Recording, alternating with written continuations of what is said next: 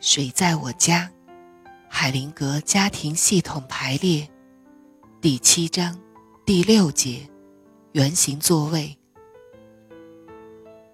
原型治疗小组的记录。以下的记录取自一次6天的研讨会，是第3天早上原型治疗小组的记录。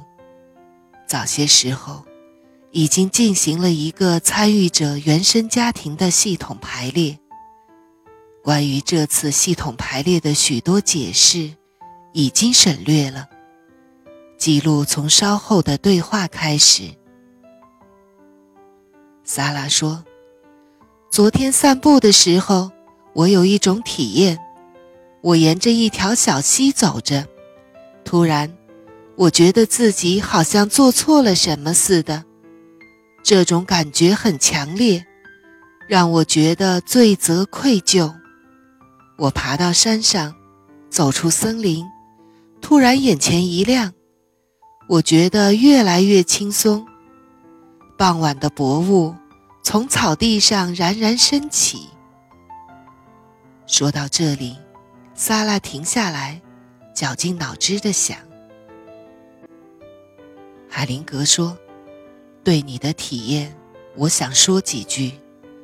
如果你承认并接受自己的罪责愧疚，你就再也不会觉得罪责愧疚了，它就会变成你行动的强大动力。你仍然清楚自己的愧疚，但是你却感觉不到愧疚感对自己的压力。在你拒绝对自己的罪责负责任的时候，罪责感就会越来越严重。那么，愧疚感赋予你行动的力量就被切断了。当你对着自己的罪行充分敞开自己时，你就得到力量，来支持你做有益的事情。你的画面完美地描述了这一切，你让自己感觉到自己的愧疚，对它敞开自己，并让自己觉得轻松，只留下那些支持你做有益事情的东西。如果你封锁自己的愧疚，你就做不到这一切。现在你能做到了。只要自己感觉到愧疚不安，并试图对曾经做过的事情进行补偿，我们就会觉得受到限制，喘不过气来。如果我们能从自己的愧疚中吸取力量，结果就完全不同了。例如，当我做了一些事情让受害者和作恶者和解时，或者当我做一些事情帮助另外某个人时，那么这些事是因为受害者的牺牲才能做成。如果这里不是一个训练小组，如果你不是一个治疗师，莎拉，我就什么都不会说。因为一切重要的事情早已经发生了。有一个著名的故事，是关于世界的奥秘和智能的。故事告诉我们，世界的奥秘和智能记录在一本寓言书中。这本书放在意大利境内一个隐秘的洞穴里。如果有人找到通往洞穴的路，打开那些书，学到那些关于世界的智能，所有的书都会就此消散。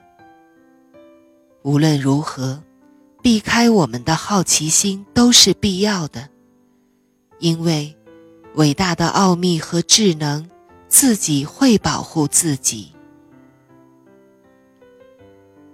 安吉拉说，我仍然在想着怎样才能让自己安静。我记得曾经读过的一些祈祷的文章。祈祷有5个特性，信任、尽心、感激、责任，还有其他的东西。我很喜欢那篇文章和那些词语，但是我总是遇上同样的问题，怎样才算是静下心来？我总是担心。海灵格打断他说，现在我告诉你一些关于静心的事情。有的人闭上眼睛，想让自己空空如也，他们把这称之为静心。我觉得很奇怪，当我打开双眼和双耳，吸纳自己周围丰富的世界，并允许他们进入自己的身体时，才是真正的静心。这才是真正的物我两忘。还有什么，安吉拉？安吉拉说，没有，已经够了，谢谢您。约瑟夫说，我现在有很多想法和感触，我要理顺一下，下一个吧。卢斯说，我也是，请下一个吧。史蒂文说，我还在想您对莎拉说的话。史蒂文看起来很沮丧。海灵格说，我不是十分相信你，史蒂文。史蒂文耸耸肩说，我一点也打不起精神来。海灵格说，没错，你在跟我们玩老鹰捉小鸡的游戏。史蒂文默然无语，若有所思。长时间的停顿后，海灵格说，史蒂文，如果你自杀，你的孩子会怎么样？停顿了一下，海灵格又说，你会欠活着的人一个解决办法，史蒂文。史蒂文沉默着。海灵格说，我给你讲个故事。故事，爱。从前，一个人在晚上，梦到自己听见神灵对自己说，起来，带着你的儿子，你那唯一心爱的儿子，一起到山顶上。我将会在你面前显灵，在那里，用你的儿子来拜祭我。第二天早上，那人醒来了，看看自己的儿子，那唯一心爱的儿子，看看自己的妻子，孩子的母亲，最后看了看自己的神灵，他带上儿子，和他一起爬上了神灵显灵的山顶，在那里建了一座祭坛。突然间有了另外一种念头，他用一只羊来祭神，而没有用自己的儿子。儿子怎样看待他的父亲，父亲怎样看待他的儿子，妻子怎样看待她的丈夫，丈夫怎样看待他的妻子，他们怎样看待神灵，如果有神灵的话，神灵怎样看待他们。